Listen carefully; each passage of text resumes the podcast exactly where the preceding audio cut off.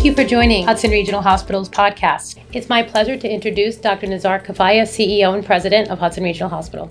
Hi, Dr. Kifaieh. Thank you, Cheryl. How are you? Thank Welcome. Thank you for having me. Of course. So we know exactly what it means to be a robotic institute, but explain to the community, please, what exactly that is and why it's important for our patients to know that. So, um, since everybody loves IRS, um, we've created the, the Institute for Robotic Surgery here at Hudson Regional Hospital. The reason why initially we thought that this would be a, a really good thing for us to do is we thought that concentrating a lot of technology in one focused effort, organized effort, will um, not only deliver the message out there that we're really committed to this, but I believe that it, it, cr- it creates a coordinated approach to cutting edge technology in medicine.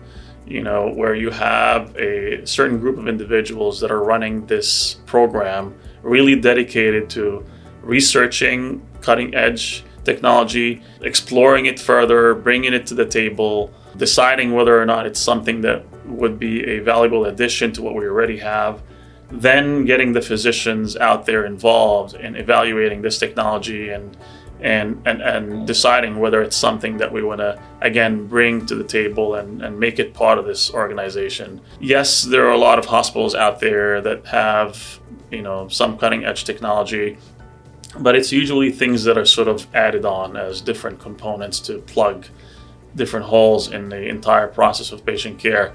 But again, we believe that uh, having a concerted effort that is really coordinated to this approach would be more appropriate. And we can see that now because you know physicians out there now have a, and patients have a certain expectation when they hear about the Institute for Robotic Surgery. They know they're coming to a place where the physicians are extremely well trained on this technology, that we have the best technology out there. And again, we're outcome and driven here, and we make sure that the, the quality is there and so on. So, uh, so I believe the IRS is going to bring something really good to the community. Some of the examples of the different types of new technologies that we brought here, you know, we have two minimally invasive spine robots. Um, we have two orthopedic uh, uh, joint replacement robots here, the Makos. Uh, the spine are Globus and Mazor. Um, of course, we have Da Vinci XI for minimally invasive GYN, bariatric, general surgery, uh, urology, cardiothoracic. We also brought in one of the only open high field uh, MRIs in the county. We, we, we, also have, I believe, one of the only uh, comprehensive wound programs in Hudson County with hyperbaric chambers, and we have a, a really robust sleep program here at the hospital as well. I know you mentioned about the hyperbaric chamber. So, can you tell the community a little bit about what that is and what kind of conditions we treat in the hyperbaric chamber? Yeah, so the hyperbaric chambers are machines that provide uh, intense oxygen therapy. Clinically, it has many different uses, one of which is for wound healing. And of course, there are a lot of other ways to use it as well. But our focus here at the hospital has been in wound, wound care management. Do we have anything else from a surgical perspective that's kind of coming down the pipe that we should expect? Yes, I mean the um, it, is really important, I believe, for a lot of the surgical programs out there to test themselves uh, and compare themselves to the some of the highest national standards, uh, just like the standard, the Center of Excellence designation, and which is recognized by different societies out, surgical societies out there. So we have managed in the first three years of being here to achieve the Center of Excellence designation for minimally invasive GYN surgery, robotic surgery. And we're in the process right now to hopefully in the next few months, Cheryl, yes. to a year, to accomplish the Center of Excellence designation for multiple other robotic surgery and other types of surgery. One of the new, one of the newest additions to the hospital is our physical therapy, acupuncture, and chiropractic program, which is really uh, a beautiful facility with cutting edge technology, highly qualified technicians and therapists uh, that is open to the public and, of course, 100% in network. Tell us a little bit about how acupuncture and chiropractic medicine can kind of enhance our current physical therapy program. We believe that a, a comprehensive approach to patient care, especially post surgery or even for optimization prior to surgery, will potentially require uh, intervention from a physical therapist an acupuncturist, and a chiropractor. And the beauty of having all of that here under one roof is that um, they all coordinate together the, the, the care plan for the patient.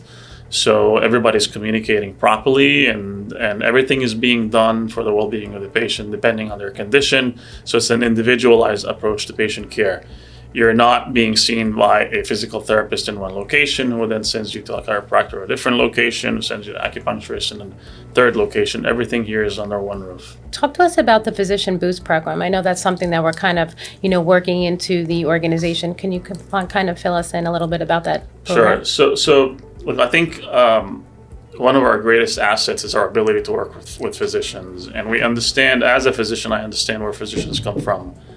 Um, physicians want to see patients, they want to focus on that. They really don't want to spend a lot of time doing much else except really take care of physician patients and, and make sure the patients get what they need and provide the highest level of care and patients do well post surgery or post post discharge from the hospital and so on. So we understand that there's less time spent on really getting their names out there and talking about how good they are at what they do.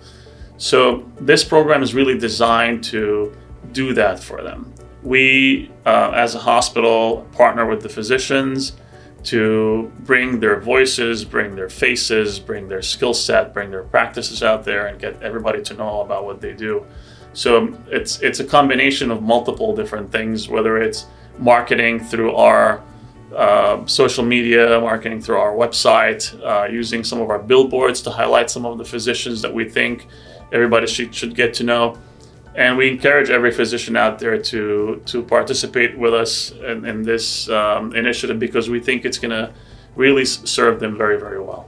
That sounds like an excellent program. Yeah, and I would say for for the physicians out there in the community, and also for for the patients that will be listening to this, we've committed as an organization to furthering the uh, knowledge of our physicians and and maintaining their skill set to a level that they're you know they're happy with and provides the best outcome for patients. To that extent, we've partnered with multiple of the different vendors out there to provide a, a place for training for the physicians where uh, we host different um, skill set labs and and things like that for to further the skill set of the physicians and make sure that they stay on um, at the tip of, you know on top of their toes in terms of providing the best uh, care for the patients and and maintaining their their skill set to a level where it's supposed to be. Thank you so much, Dr. Kifaieh. My pleasure.